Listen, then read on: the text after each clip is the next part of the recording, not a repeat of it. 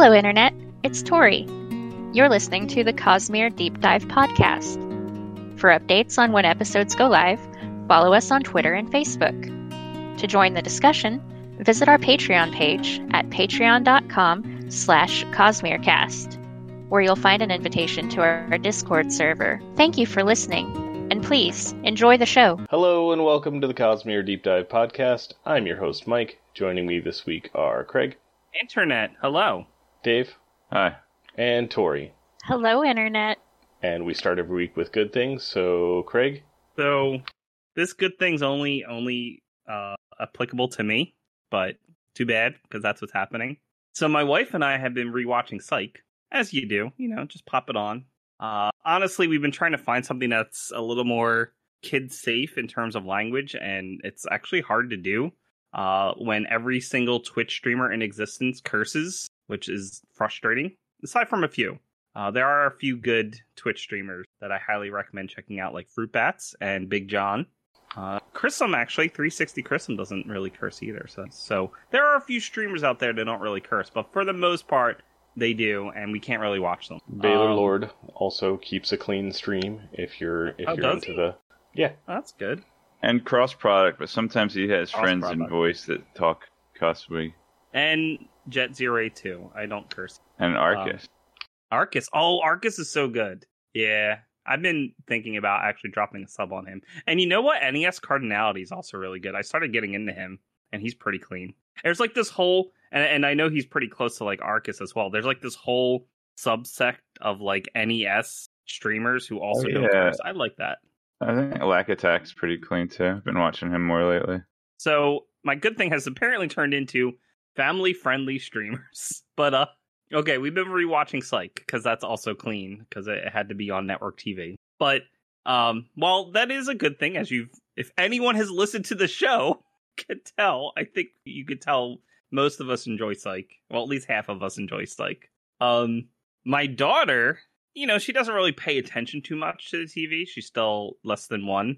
Um, although she's almost one.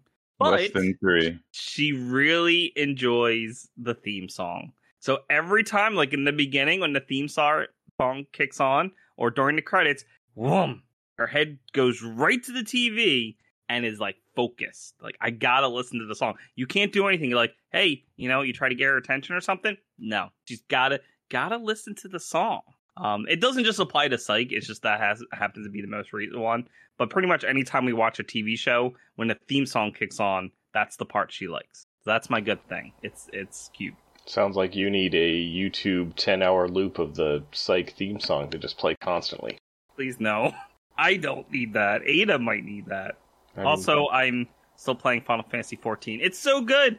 My goal in life is to get Tori to. Babies like Oh repetition, and it's it's good for their for their learning to to to hear the to same thing to over and something over for again. 10 hours straight. Well, maybe not It 10 is, hours straight, but That's what YouTube videos are for. Now I know why those 10 hour long YouTube videos exist. but yeah. I thought they had titles like YouTube for your cat, you know, things like that. Yeah. Um, kid YouTube is a weird, weird place. There's like a lot of procedurally generated stuff that is incredibly bizarre. I I recommend you not go down that rabbit hole. I was not going to do that. When it comes to to stuff like, I mean, we have Disney Plus, um, of course. So it's gonna be that. It's gonna be the educational YouTube, actually, like the stuff I subscribe to, like Crash Course, SciShow, um, Smarter Every Day. You know, all those other types of educational content. That's really good. Maybe I'm actually been considering getting a Curiosity Stream membership. I forget if it's Nebula. I forget which one is like the main one, but one of them is the main thing, and you get the other included. Either way, there's a lot of educational stuff. Legal Eagles on there, Tier Zoo. Got some quality stuff, guys. Um, Maggie Mae Fish, who does uh, film analysis. That's the stuff I want to expose her to when she's older. Oh, just just putting it out there that like repetition is actually like babies and small children really like going over their favorite things over and over again. Uh, which will translate to you having seen A Bug's Life 300 million times. but I, I, I'm well aware, and you know, one of the things we're doing is routine because that's repetition, but the routine helps. Like having the same order of things throughout the day makes makes her calm. understand what's happening. Cause and effect, very important. Just putting it out there that it, it's not just making her happy; it's also a, a helpful learning tool of of experiencing the same things repeatedly. It's good for development. Uh, so, Dave, what's your what's your baby development tip of the day? Development. Develop. Um, hmm, my good thing this week is a guy named David Tennant. You probably heard of him if you listen to this podcast. Dave Yeah, we guy. I think we cast David Tennant in every book so far. He's he's my Hoid. Yeah, he's a good hood. He's a he's a world hopper of sorts. That's right. You guys might know him as Hoid in that one that one And that Brandon one Sanderson BBC Cosmere book adaptation. That one BBC show, you know. Uh, he played the tenth incarnation of the Doctor in the BBC sci-fi series Doctor Who, 2005 to 2010. Wait, was he on that show for five years, or is that just the run of that series? Anyway, uh, he I think does that's voice. just how long it took them to get. I don't know what three seasons he was in out. Oh yeah. Uh, he's also the voice of Scrooge McDuck in the newer DuckTales show, uh, which I'm a big fan of. He's in good Uh. Yeah, he's just British, I think. He was in Good I know. Omens. He was in. Uh, He went was to the Royal Conservatoire of Scotland, though. Apparently, Because he's Scottish. uh, he's that's well, it's it's an island. Well, it's a good thing he's voicing Scrooge McDuck. Wait a minute. Isn't Yes. it his rival's the Scottish one? Oh man, you got to watch the new show. Oh, apparently. Scrooge McDuck is also Scottish, although Glomgold. Uh, well, I won't get into spoilers. No, that's for later. But yeah, he was Yeah. the he was the villain on the first season of Jessica Jones. I'm sure Mike knows more about David Tennant than I do, so I'm gonna pass it off to mm, Mike. Okay. Uh, so my good thing this week, once again tying into the month of Dave, uh, which we are technically past, but whatever. We didn't record in July, so uh, yeah, is an episode of Doctor Who during Tennant's run that he basically wasn't in. Uh, it's called Blink. It is season three, episode ten, uh, which the season three thing is the new series, so that starts with Eccleston for one series or for one season, and then Tennant for I think like three seasons that apparently took five years, and then it moves on to other ones. But Tennant is So- is by far my favorite Doctor. I don't watch Doctor Who, but even I know about this episode. It is it is famous. Yeah, it's this well known if you like creepy pastas and things like that. It's really good. Like, like what is it? The monster of the week in that particular episode is Weeping Angels. very creepy. The Weeping Angels. Yeah, it's a great entry point for the series if you're not familiar with Doctor Who, because, like Mike said, he's not really in that episode. It's just kind of in the Doctor Who universe. Like he's he's not the main character of that episode. Yeah. Um, but it definitely gives you a feel for the flavor of the show. But um, also, if you're like if you're not familiar with Doctor Who, it's just um, it, it's like a short horror movie basically because it's it's just um, it's a pretty self-contained episode, um, and it is so creepy. It's it's one of the best episodes of television. Just Yeah. like it Like stands on not its just own. of that show, but of any of any show. Like Right. And yeah, it it super, it stands on its own. It has like nothing to do with anything that came before in Doctor Who. You don't need to have seen anything else to to be able to fully enjoy this episode, and you should because it's amazing. And the Weeping Angels are super creepy, and they're done so well, so so well. Also, it was some early work from uh, Carey Mulligan, who uh, has gone on to become quite an actress since then. So check it out. And yeah, this is also a good example of what you can do on basically no budget because this episode is cheap as heck, and you can tell. But they they worked around that with like really good like camera work. Anywho, any Doctor Who. Uh, Tori, what's your good thing? Well, I don't see how it can compare to that, but my good thing is uh, I have successfully grown a crop of tomatoes this year. Yeah. Mm. Last last year was my first time trying tomatoes. I had one tomato plant and I got I don't know, 3 tomatoes off of it over the course of the season and I was like that's that's not a complete failure. I can I can improve on that success. And uh, I have. Yeah. This year I've got uh, three different varieties of cherry tomato and they're they're just they're they're going bonkers. The uh the harvest festival was last week so like seasonally it is the time for tomatoes and uh I, I I've just got a whole bowl of them on the counter and we keep snacking on them and they're delicious and uh yeah go me growing food like an adult Kids can farm too. In fact, that's why daylight savings time exists. that's true that yeah that is true but tiny tomatoes are a good thing child labor is not a good thing Eh, No, it's chores for the family. you know, Like, Yeah, unless unless it's chores, in which case it builds character.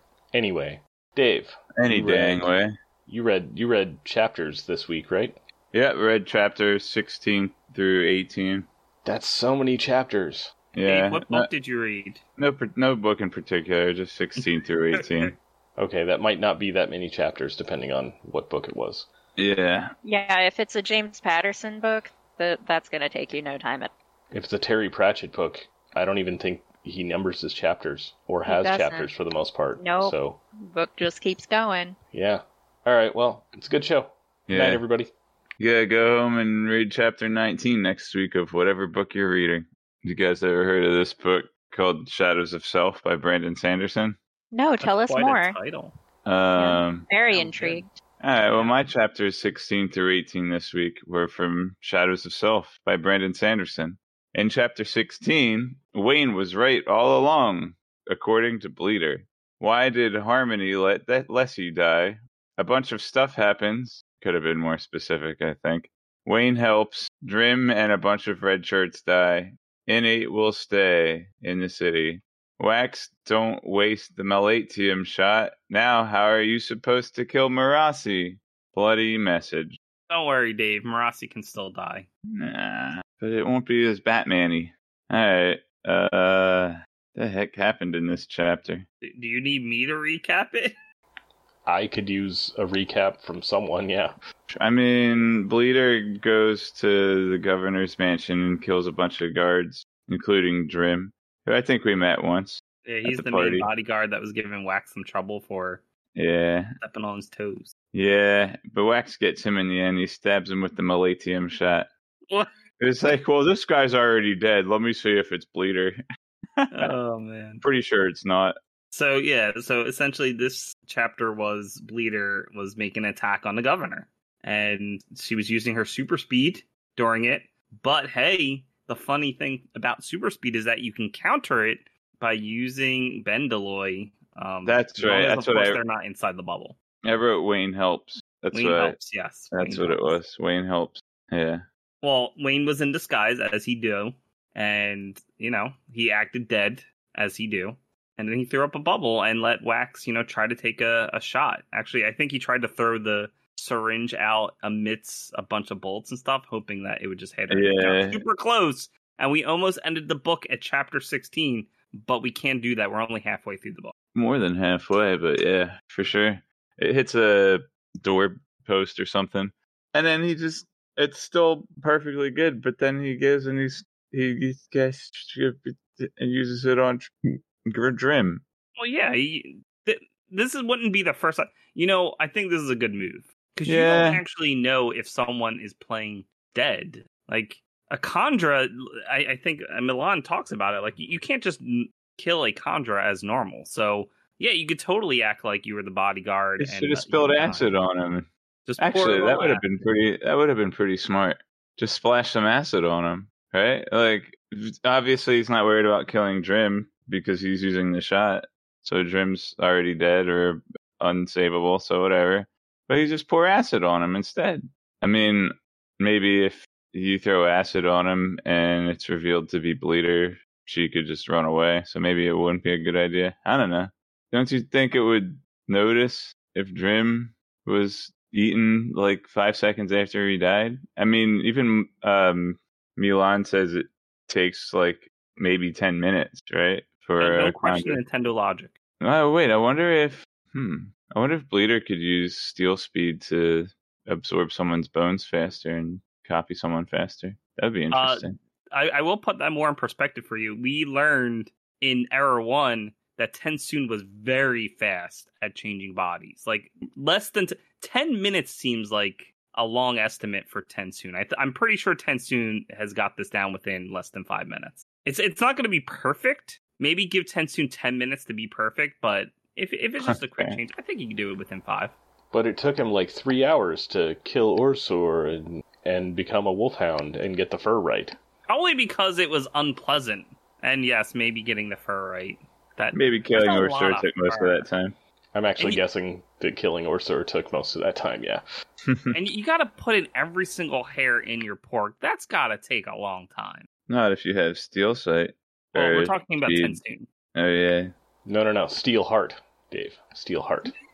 that's that's not even in the Cosmere. Starsight, Steel Heart. That's still not in the Cosmere. Clear eyes, full hearts, can't lose. No green dragon. Uh, clear heart, blue dragon. Blue eyed white dragon? What?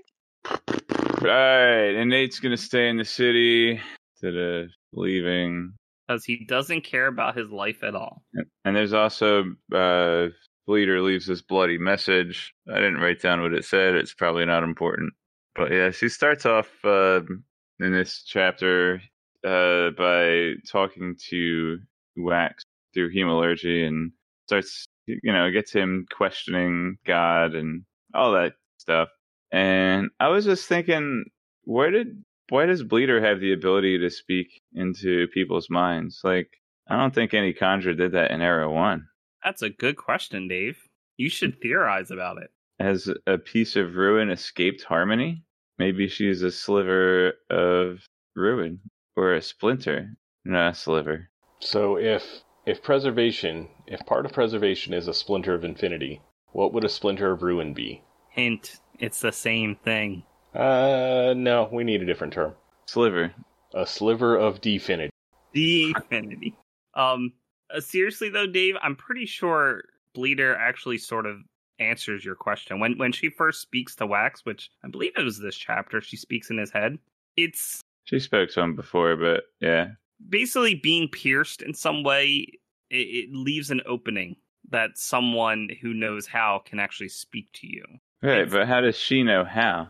Well, that's a different question and one that you'll have. Or how to does she have the ability? Because so far, only only ruin has been able to speak into people's minds. I wonder Right, if and specifically preservation doesn't. You know, it's kind of funny. I think um, maybe that uh, Bleeder probably does have a piece of ruin in her, and that's why so that's why Sazed isn't completely in harmony and is intervening more because now Sazed is imbalanced and is more preservation than he is ruin because a piece of that ruin is in uh, Paalm. Think about it. Paalm is a sliver of definity. Check. Yeah. By the way, this is exactly what Mike does in Spoiler Town. So there you go. I All come right. up with a theory, and Mike finds He renames funny about Anyone else? Uh, I would like to hear Craig attempt to pronounce Paalm. I, I just call her Palm.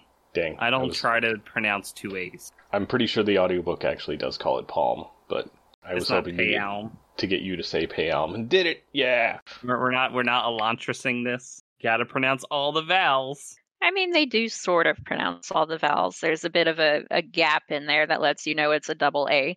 Or e see your Yeah. or ten su own. There, there we go. we did it. I mean, if we're going proper French, then shouldn't TenSoon have been spelled E U N? Well, the kandra don't follow French pronunciation. It would only be the Luthadelians. Explain OreSeur, then. Well, you know, sometimes you get some leakage there. Yep, that was the best way to describe that. Leakage. Alright, Dave, continue. Chapter 17. Wax writes a note. Uh oh. Wayne is right, of course. Wayne sticks around to Jack Canapes. Mi- MeLaan changes into someone who thinks Wayne is cute. Oh, right. Arm hair. Perch wither. Wax thinks the set might know what Bleeder is up to. Fertilizer fell from the sky. I hate manure. What's that from? Back to the Future. Oh, Amy, please. Only like the greatest movie in existence. I don't think he calls it manure in the first one, only in two and three, because they wanted a little more sanitized on the script. well, when he's about to crash into it in the first movie, he he does uh he does vulgate the Yeah. word He he doesn't scream the manure as as he's sliding sideways into a poop truck. That's how I recall it. Let's make it more kid friendly.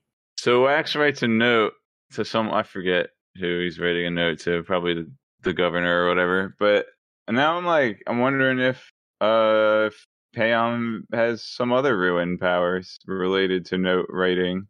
Like You know. being able to read it if it wasn't written in steel. Being able to read it, being able to alter it. I mean, she can speak into minds. What who's you know, why would I assume that she can't do the other ruin things? So now I'm suspicious of all notes that aren't written in steel.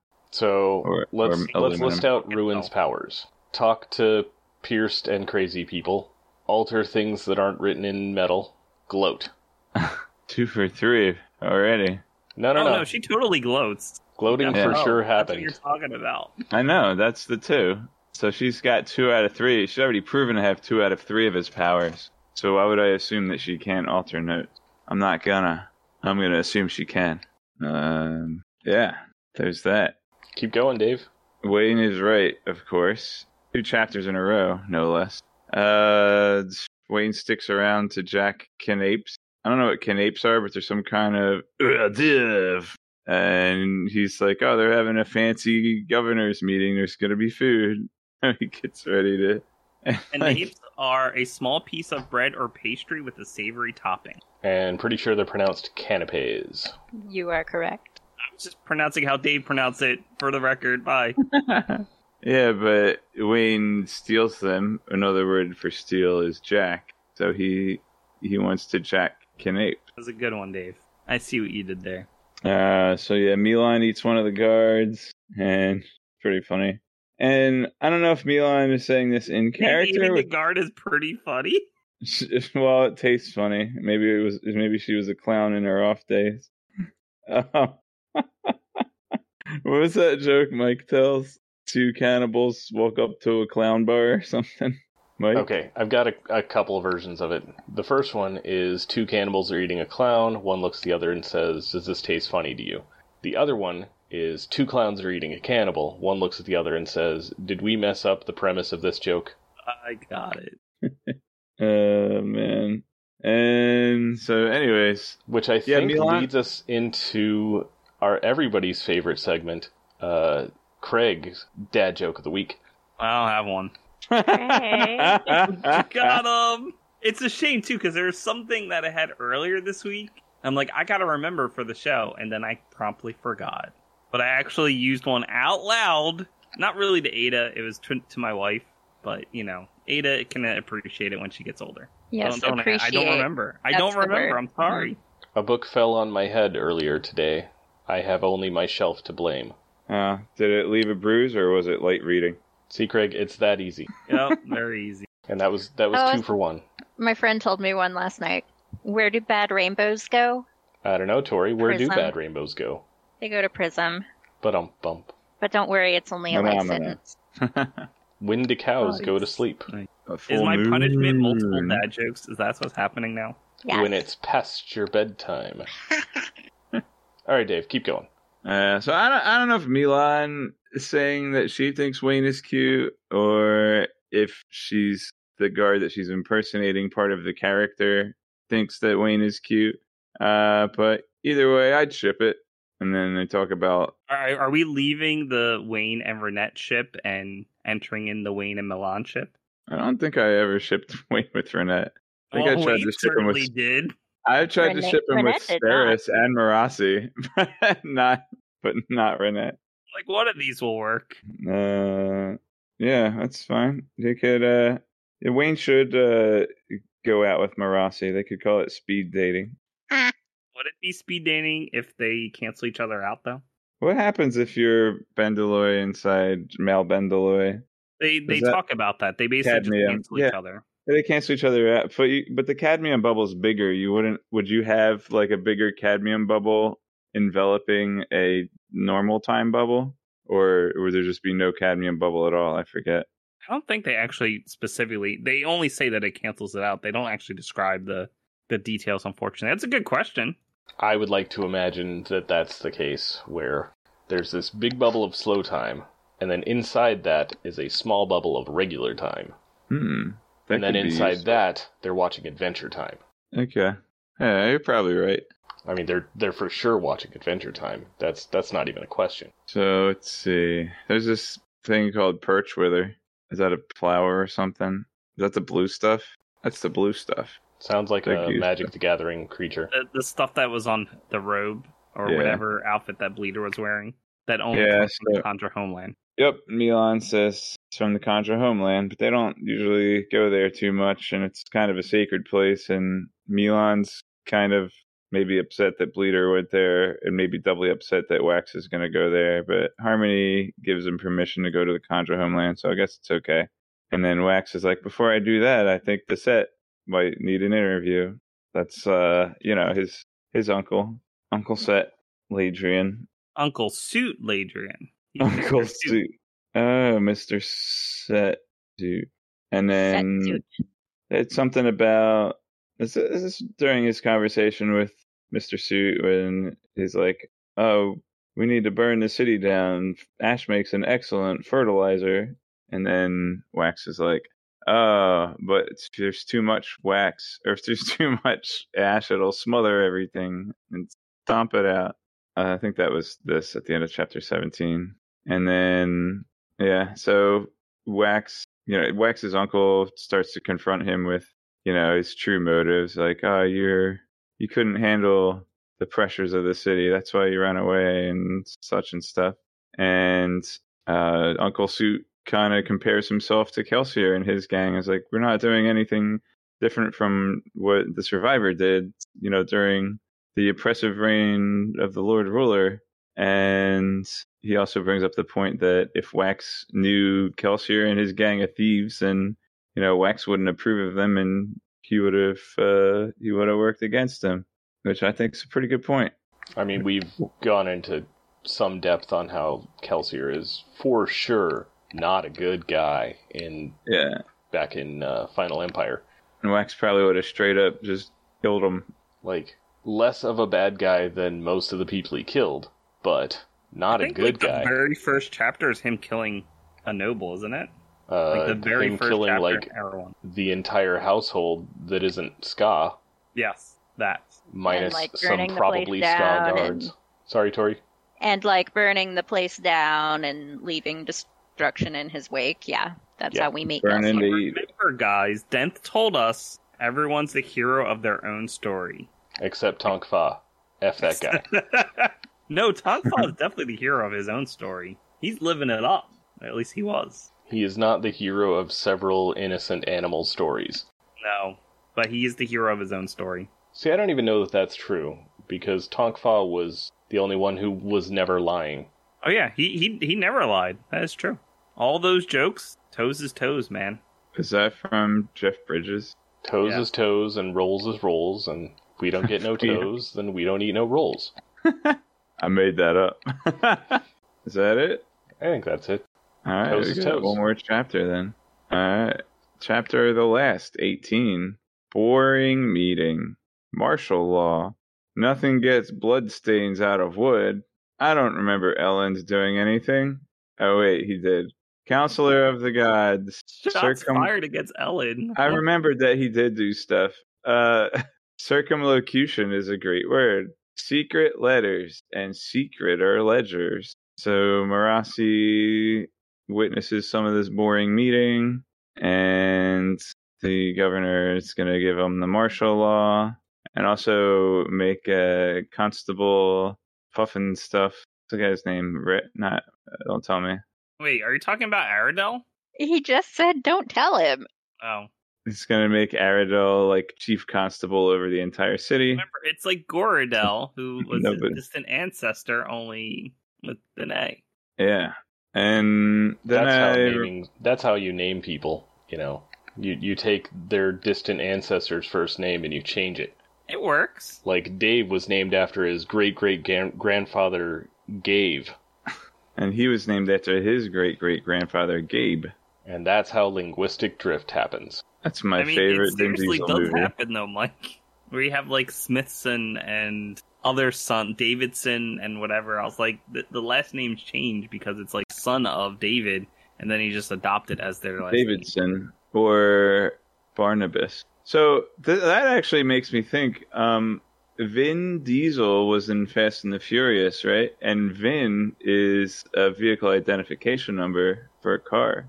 Coincidence? Yes. Like I will point out that Aradel is And wait, last Diesel's name. also a car word. He's got two car words as a name, and he's in a car movie. Yeah, his first name is Vincent, and I'm pretty sure his last name at birth wasn't Diesel. I'm I'm pretty sure he changed that when he started acting.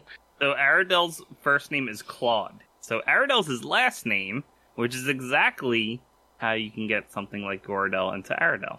Uh, so Marasi, you know, walks past the one of the mansion cleaners, throwing out the bloody carpet and trying to get bloodstains out of the wood. And then she happens upon a secret bookshelf with secret books, and there's a secret key and a secret compartment in the secret books on the secret bookshelf. And it's something I don't know. I don't remember when Elend came up in her musings about the history or whatever, but I remembered he actually did like bust into Blackrock Spire and save Vin. Well, he, Sort he's of. talking about the speech that Yeah, I don't remember him giving a speech. So sh she's talking about the day that Kelsier died, right? When they had that Yes. big parade with the murders. I don't remember Elend doing anything in that scene. I thought he rallied He people well, together. He, I he remember he like ran something. up, like he ran in to try to help, but I don't remember him like giving a speech or rallying people. Well, he, he was. I thought he was doing something. Maybe I'm wrong, but I could have sworn he like rallied the people after Kelsier's death. We don't see it on screen because Vin's doing other things. Maybe Didn't that's how convince- Breeze remembers it. Didn't he convince the remaining nobles to stop fighting?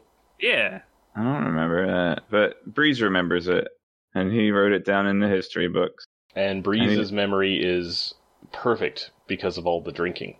Yep. Mhm. And that's why he's the counselor of the gods. Uh, so you don't mention it in your notes, but martial law is also the name of a Tekken character. I figured you'd make a joke there, but maybe you just haven't played Tekken. I haven't played Tekken in 20 years. Yeah, that would explain it. uh, yeah, so circumlocution is a great word. I guess literally it means to talk around or talk in a roundabout way, which is what these secret notes are doing about Governor Innate's corruption. But uh, I don't know, man. It's written down. It's not written in steel. Although maybe the lockbox is made of. Wait a second. Can Ruin alter writing that's on a piece of paper inside of a steel box? Or how about aluminum box? So the problem with Ruin trying to change writing on steel is that he can't see it. It's it's too bright. Like the metal itself is too bright. So I suspect if we have a metal lockbox, it will be too bright to actually see inside of the lockbox. But how does he alter copperminds? That one always, I never really got Well, he, that. does, how he, do- doesn't alter copperminds. He alters it as it goes into someone's head, as it gets retrieved. Wait, is that right? I thought he altered copperminds. Like as they're drawing them out of the copperminds, he. Either as they're being drawn out or as they're being put into the coppermind, he changes it. I think. Is that how that works? I never understood it that way. Sword says you the- right. So whatever you said, Dave, is correct. There's a secret note. Uh, and So he actually says it is inside the coppermind, so he can change the the messages stored within a coppermind. But he's not. So, like I said before, the writing itself is a problem because he can't see it; it's too blinding. But we're talking about investiture that's stored within a metalmind, so I, I suspect he can mess with it in some way. I mean, as far as I know, it's just getting stored in the cognitive realm anyway, and it's probably just easily accessible there. I was actually going to say the spiritual realm, and by that I mean cloud storage, and by that I mean someone else's computer. Oh, so maybe it's actually written on a piece of paper in the spiritual realm, and that's how. There you go. I think it's Yeah. it's in the They've got little copper gremlins that uh, physically write the things down on pieces of paper in the spiritual realm. Well, no, it'd be the spiritual realm and not the realm. the cognitive I would think cognitive. realm. because I think it would be harder to alter things in the spiritual realm. In the oh. cognitive realm, things ideas are more fluid. So I'm leaning toward And spiritual over cognitive because it is it's basically storing information as pure investiture. So basically, all types of Feruchemy could be stored in the spiritual realm. Yeah. And there's nothing special about information and knowledge. It's just that's what it is. That's what's stored. And Right. everything is stored in the spiritual realm. That would that would be my guess. Yes. And the spiritual realm has little gremlins that write the ideas onto little pieces of paper that Ruin can alter. Spiritual gremlins, spiritual paper. Yes. Like that guy from The Messenger, who keeps a tab of how many jewels you owe on this in the spiritual realm.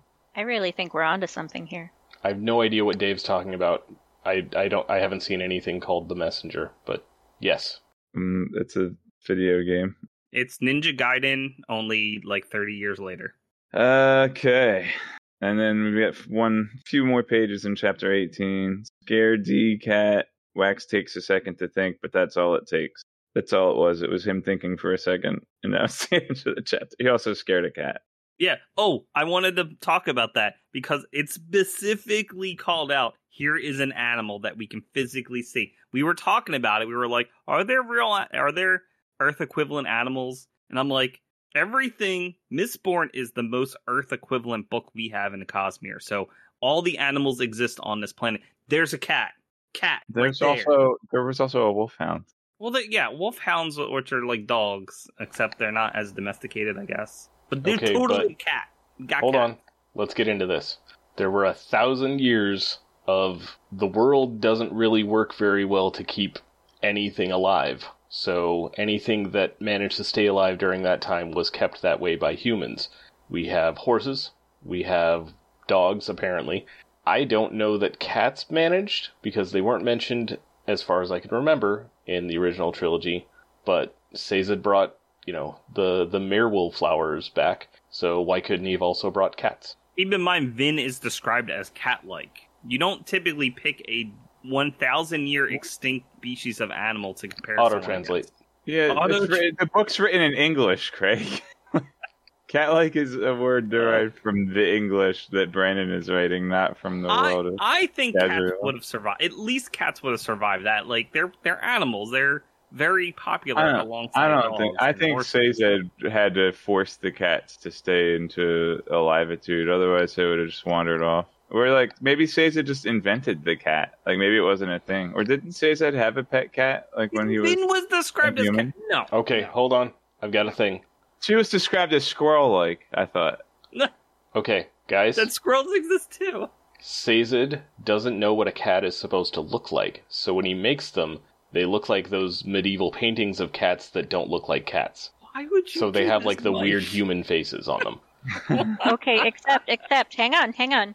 Uh, there are books about extinct animals, and there was actually a lion back then that is is no longer with us that had that flat face. That so it wasn't that these people didn't know what a lion looked like. It was that there was a lion back then that looked like that. Uh, Ruinlatch says it was called the Cat Essendra, and Hamija has posted a wonderful picture of exactly the sort of thing I was describing. Can you imagine? That's what cats look like running around. Uh, Hamija, could you post that in non-spoiler area so Dave can also see it? Awesome, thank you. and we are all the richer now for this experience. Yes. Guys, if you're listening and you're still not a member of our Discord, why not? Um, come join us. Go to Hey. patreon.com slash Cosmerecast and there's a link to our Discord and you can join us and look at this wonderful medieval cat that's sticking out its tongue that has a person face on it. Yeah, if you're if you're a listener and you're only getting updates via Facebook or Twitter, you're you're not even close to getting the full experience. You want you want to get on the Discord. I post nothing to the Facebook and the Twitter except here's a new episode and yeah, get on the Discord. It's way better. All right, Dave, did you finish the chapter? I think you finished the chapter. Yep. What else you got? So I think Dave just saw another medieval cat painting. That's all. yeah, I this have some is questions for Dave. th- okay. So this is this is what I want I'm cats in in Era 2 Mistborn to look like because Sazed doesn't have like a proper Shalon drawing of a cat to work from. All right, questions for Dave. So, Dave, what do you think about this whole declaring martial law thing? I don't know what it means. It means the police and military have control instead of lawmakers. Is that different from normal? It means someone just got up and yelled out, Martial law! No, And, and now the marshals are the law. I proclaim bankruptcy. So rather, so it's like sort of like forcing people to be in a certain curfew because they're worried about rioting and looting. It's it's locked down and under control through use of police or martial force. That's What what, do I think is. about it? Yeah. Do you think this is a good approach based on the unrest that people are experiencing? Like, is Well, this is this a good thing? Because let, let me put it this way: when I read that they want to institute martial law just to try to quell the rioting, I'm like, that's wrong. That is not the approach they need. They need to be listening to what the people are. Com- I mean, and Marasi says as much. Like he's not listening. Like they're not listening to what the problems are. They're not getting to the source of the problems. They need to be listening. I mean, we're talking about something equivalent to the era of of uh, unionization that was happening uh, in the U.S. roughly around this time period. Um, it's just like you know people trying to band together to get changes done rather than hoping that you know lawmakers will actually make those changes because they don't. So yeah, my whole thing is when I read, I'm like, why, why do you think this is a good thing? I don't think this is a good thing. And I was asking you what you thought of it. But it's like, yeah, that teacher lady, according to her, it's like, oh, if you if you put more cops out, you'll show that you care about protecting people. I think that's their thought process, but that's definitely not how it's going to be received by the people. Okay, yeah, that's what I was looking at, looking for. All right, anything else for Dave before we go into Spoiler Town? No, I don't have anything for Dave. All right, Dave, go away. Bye, Dave. Goodbye. Bye, Dave. Dave's gone. Play the thing. This concludes the spoiler free section of our podcast. If you are, as I am, reading along for the first time, we recommend that you stop listening now, as the following will contain spoilers for not only this book, but for other Cosmere books as well. There may also be general spoilers from any other source material. Spoilers begin now. All right, who's got spoiler stuff? Hi, Mike. One of our one of our one of our listeners does. Well, before we get to that, I do want to talk about something specific to this book. I was just giving you guys a chance if you had anything. It's quick. Then then we will definitely talk about Fell Knight's post. I do want to get into that. Um, the thing I wanted to talk about, just sort of briefly, is Paalm and Harmony. Everyone sort of dances around the issue, like why is Bleeder acting this way? I think it's it's very clear why she's gone off the deep end. Like what happened, the course of actions, which is essentially was Harmony forced Lessie to kill herself so that way Wax could go return to the city because Harmony needed Wax in the city. He didn't need him out in the roughs. So he basically had to orchestrate things based on the only tools he has because he won't force people. He won't like have Wax put in his earring and say, "Hey Wax, I need you in the city." Like that's not how Harmony operates. People need to make their own choices, but it's very loose on how those choices are made in which case he can orchestrate a situation where he knows Wax will probably return to the city then.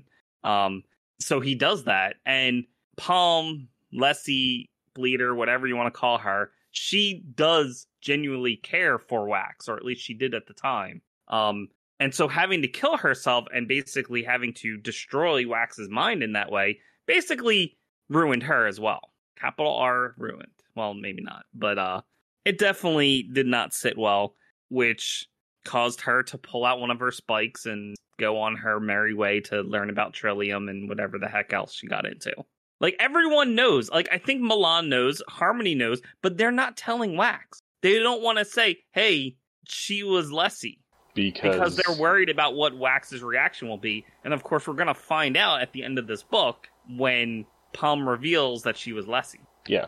So, So, thoughts? before Lessie goes off on a kill rampage, uh, I think Wax finding out that that you know she's still alive and was a kandra the whole time would have gone very differently.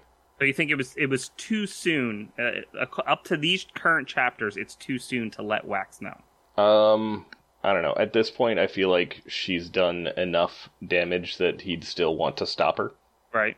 But like, Well, the whole issue I think would be Wax would be, and he is like it's the same. It's a reaction we see at the end of the book. Wax becomes mad at Harmony for being used this way. And quite Right. rightly so. Right. Except Harmony and MeLaan don't want to do that now because they need Wax to, to deal with Paalm. Like they can't reveal too early and then he does nothing and Paalm gets her way. Okay. And the other thing is just as confirmation, innate is Paalm, right? Just That as far as we know, I, I don't I don't remember the exact chapter it's revealed, but that means innate killed Drim. Like she ran in, she killed Drim and acting like she set it up like she got away. Uh, pretty sure, yeah. Again, I don't remember this book anywhere near as well as I should because, you know, Brandon accidentally two booked. Yeah, they sort of blend together. So, uh, so any any other thoughts about this whole let's hide this information from Wax? Number one, the approach of Leslie killing herself to get Wax to move back to the city. Like, what do you guys think of that? Do you have any thoughts about the the Um, guy who's supposed to be balanced and wants free will to roll over? This is this is what Sazed does. I mean, it was a very effective move, but I don't know why Leslie couldn't have just been like, hey, I would like to move back into the city now. I'm tired of living in the roughs. Let's go. Yeah, so Sword Yeah. Enemy brings up a good point. It's a good reveal because I had the same thought as well, where it's the trope of the villain pretends to be a loved one that you see in like movies and other stories. I thought the same thing, like, oh, she's just pretending to be Leslie, and then you finally realize, oh, she isn't pretending; she really was. Yeah, that that's what's uh, happening in this book, dude. It's dark. This book gets dark. Yeah, and yeah, so Sazed pushed Paalm too hard, for sure. Probably didn't even need to. Probably could have just done the thing that I said of, you know, just tell him you want to move back to the city. I I think the issue is that Harmony is using the kandra. Like he he refuses to go against people's free will, but he seems to tell the kandra what to do still. And most he, of the doesn't are seem to cool do it to with March. that. Say again? Most of the kandra are cool with that. Yeah. Like MeLaan, super cool with that. I, I think she actually kind of enjoys being, you know, a a tool of God. She does. But she also still does exhibit some free will. It's not like she's being controlled. So there is that. Like Harmony doesn't directly control the kandra, but he does he does influence them. He doesn't seem to do any influence against Marsh. Marsh seems to do his own thing. Well, no, because Marsh was Sazed's friend. Yes. That I mean that's why. He's not going to control him like an inquisitor like Ruin did to the inquisitors in Era 1. Oh, there was something else too. Oh, I don't remember, but th- th- there was something said that was another hint towards maybe Kelsier in this thing. I don't I don't remember. It's not important. But try try to keep an eye, eye out guys if you're rereading this. Like keep an eye out whenever they describe something relating to Kelsier in some way. Like you might have to figure out that's what they're talking about, but keep in mind that we know that Kelsier survived. Well, a cognitive shadow of Kelsier survived. Ended up, you know, taking up a piece of preservation, holding on to it, passing it over to Vin when she was ready. Um, and then he went on to the South Pole to to help them survive. Like that is all happening, and I don't know, like if him and Sazed have a falling out, or maybe they reconnect and they decide to help each other out. Like I don't know. I, I have know. to assume that that Kelsier and Sazed are still on good terms. Yeah, because Kelsier is just so dang likable, even though he's a terrible person. Yeah. He's got that And- high Like- charisma stat. Yeah, that's his superpower. And once he died, he assumes that everybody who at one point was in his crew, still in his crew. That I can definitely see. Yeah, So- definitely. So even if even if Sazed isn't like in any way interested in helping Kelsier or being on his side or even like communicating with him at all, Kelsier just won't leave him alone because Sazed's on his crew. What is it? it? It's like um, like in Ghost, the the film Ghost, where it's like I'm just gonna keep singing this song in your ear until you listen to me. Like that's Kelsier. Like I will haunt you until you do what I need you to do. You in danger, girl. All right, let's. I want to talk about Fell Knight's thing. We're good now. Okay, Yay. so talk about it. Do you do you want me to summarize it? Yeah, All right, so Fell Knight is in the chat, so he can correct me if I'm wrong.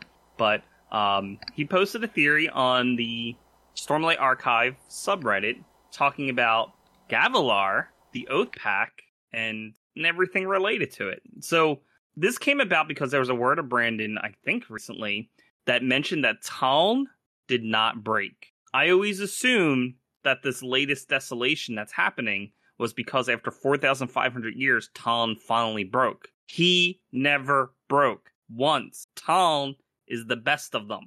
He never breaks. He did not break this time. So, if all the heralds are on Roshar, except for Taln, who's administering the Oath Pact, and he doesn't break, how does it happen? So, Fel Knight must have did some good thinking about it, and basically came to the conclusion that maybe Gavilar became a herald, or at least somehow joined himself to the Oath Pact, and he's the one who broke after like a week because he's weak and he's Gavilar. Um, because he was quite satisfied when he was ki- like he was okay. I wouldn't say satisfied, but all the flashbacks that we were getting in the beginning of the books, it's like you can tell that he had some plan set up, and he's not necessarily upset that he was killed. Like essentially, things were set up correctly, and maybe him dying. And th- this is this is my interpretation now, not Fell Knight's, but maybe him dying was what needed to be done in order to make him into a cognitive shadow. In which case, he was able to spirit himself away to Braize as part of the Oath Pact. Um, and of course, he breaks because he's weak. Hey, who among us called that Gavilar was trying to become a herald? Didn't you call that? I did call that.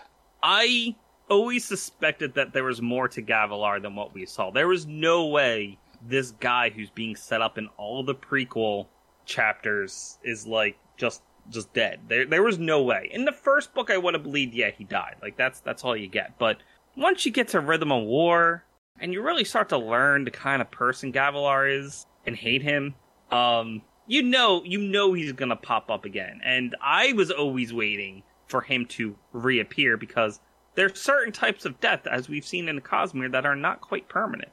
Uh, so this also might mean that what's his face, the guy they find in the Shadesmar city. Are you Someone help talking about Kalak? Yes, that guy. He might not be a herald anymore. So you think they're not heralds? You think he might have traded his his herald connection to Gavilar? I'm pretty sure that's what they were trying to do, and if Gavilar was herald enough to count as breaking for Oath Pact purposes, then I figure there's a pretty good chance that uh, Kalak is no longer a herald. Okay, so for those of you not quite following around, uh, there is a pin in our Discord in the Cosmere Theories thread. Um, there's a pin to Fell Knight, or his name is currently Sword Nimi, um, his post on Reddit, if you wanted to read it. But real quick, Taln did not break. Um, I'm going to summarize this. Taln did not break. That's, Gavilar. that one's word of Brandon. that is word of Brandon. That that is legit. Taln did not break. Um, Gavilar was clearly trying to do something with connection and messing around with the Oath Pact because he wanted to make himself into a herald. Like he was trying to bring the Knights Radiant back. That's what the Sons of Honor do. They were trying to bring the Knights Radiant back. And you know, if he can become a herald and join the Oath Pact as well, like why not? Um, he does see the same visions. This is again, we know this. Gavilar sees the same visions that Dalinar receives which is sort of what gets him to form the Sons of Honor in the first place. That was his interpretation of what needed to be done. But we also know that Gavilar had discussions with Nale and Kalak based on and and he's he's Cosmere aware. Like that I think we see that in Rhythm of War that he clearly knows more about the Cosmere than any other person normally would. Um and then Fell Knight's theory then goes into like, well, if they revealed that they were heralds and Gavilar could use that information about the Oath Pact, maybe he figured out a way to, as Mike said, Mike was mentioning, maybe he somehow took Kalak's connection to the Oath Pact and transferred it to himself. In which case, when he dies, then he, you know, he's tortured and he breaks. Now, the big thing about this is that if he broke, if he became a herald and he broke, that means Gavilar is somewhere on Roshar. We have not seen him on screen, but he needs to be there. If Taln showed up, he's the last one. He showed up to to do his thing, uh, his his speech. So where is Gavilar? Um, and is this is this your theory, Fell Knight, that there's a chance that he could also become Odium's champion, or is that something else I read? So the interesting thing about him potentially being Odium's champion is that Dalinar is like the only person on the planet who wouldn't want to fight him.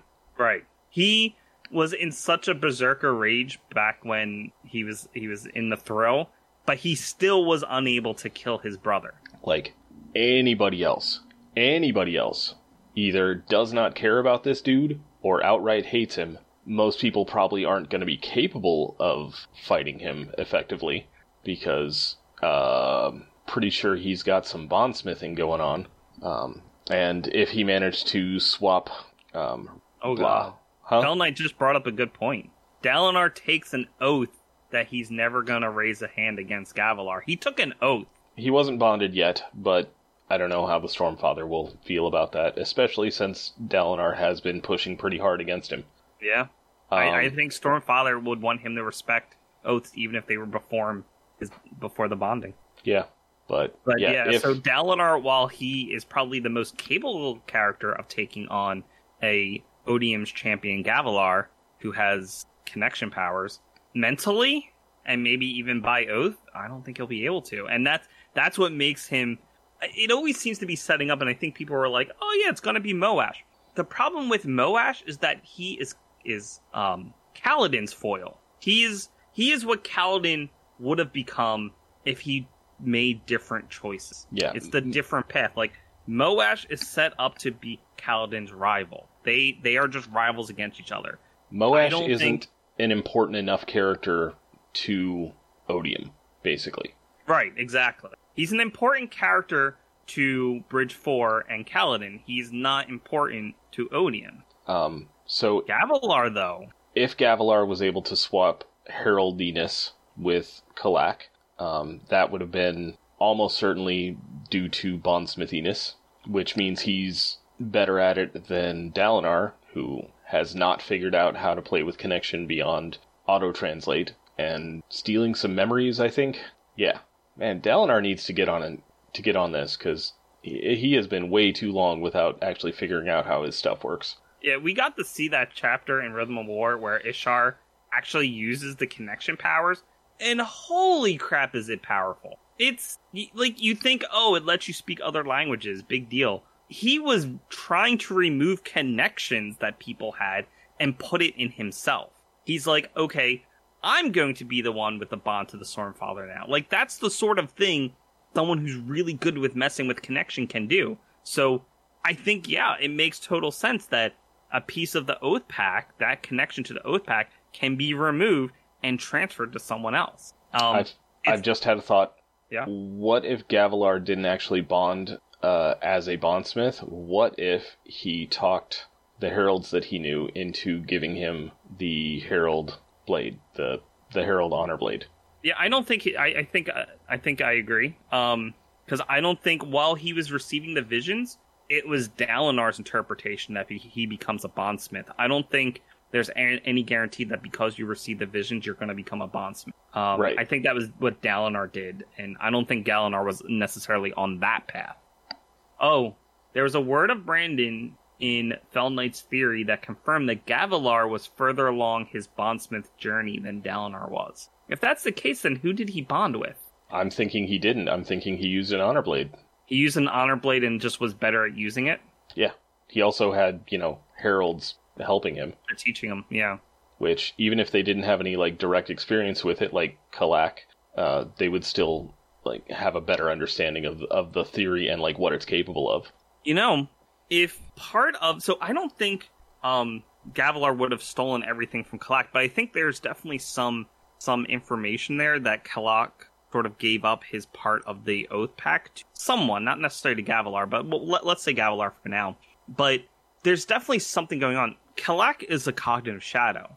And if you take everything from him, I believe he would have I don't know how to phrase this properly, but he would have been killed. But I don't I don't think the Oath Pact was keeping him as a cognitive shadow. I think it was keeping him coming back. Okay. well, that's my point. Gavilar did not steal the cognitive shadow aspect of Kalak. He just stole the connection to the Oath Pact.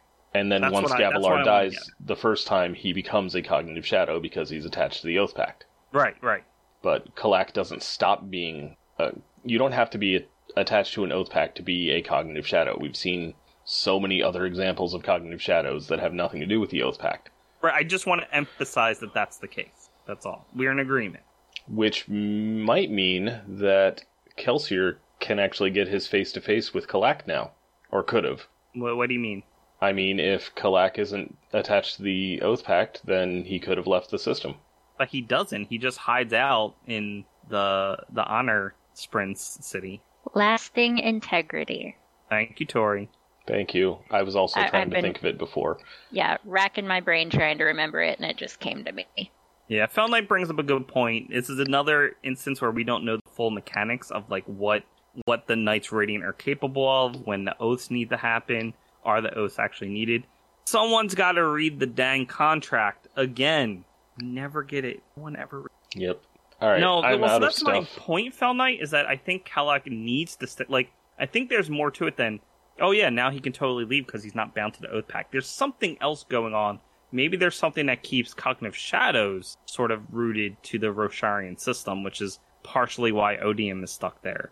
Like there, there's more to it than just the Oath Pact, but I feel like a lot of the details of the Oath Pact like would tell us like how this works. So I think Kalak is still stuck in the Rosharian system, and that's why he hides out in Lasting Integrity. Anyway, it's a really good theory. So if you guys have not read it, definitely take a look. Like I said, it's on the Stormlight Archive subreddit.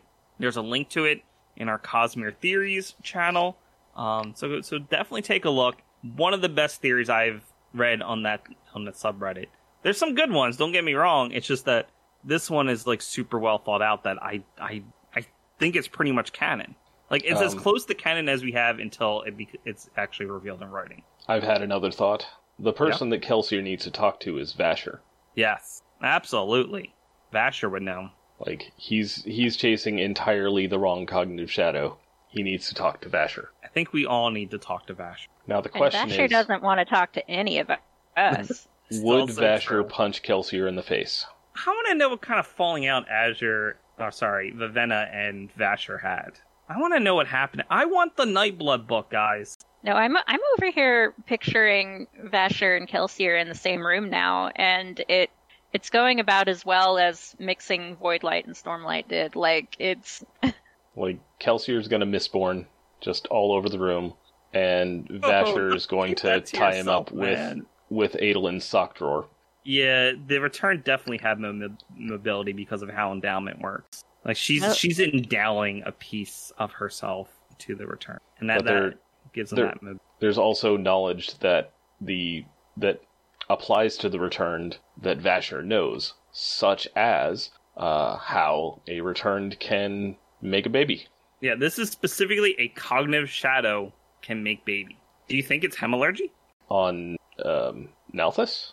Hemalurgy on Nalthis? I, I know, right? Isn't that weird? So, okay, he- hear me out. I don't think it's specifically hemalurgy because that is of ruin, but we have gotten word of Brandon that hemalurgy exists throughout the Cosmere. Like, it's not restricted to this Scadrial, and it's not restricted to ruin. It's just how it is used. Hemalurgy takes essentially it forms a connection. It steals connection. It's it's what we've been seeing, what we were talking about, stealing connection. But it steals connection from one person and transfers it to someone else. And that is a connection through all three realms physical, spiritual, and cognitive. Um, so, given that, we know the return are cognitive shadows while they have a physical form, so they are attached to the physical uh, world. They they can't they are they can't procreate. They don't have all the pieces, I guess. They're ghosts possessing their own bodies. Right. So maybe they have a way, and because I say there's a process, there's a process that um, return can make a baby.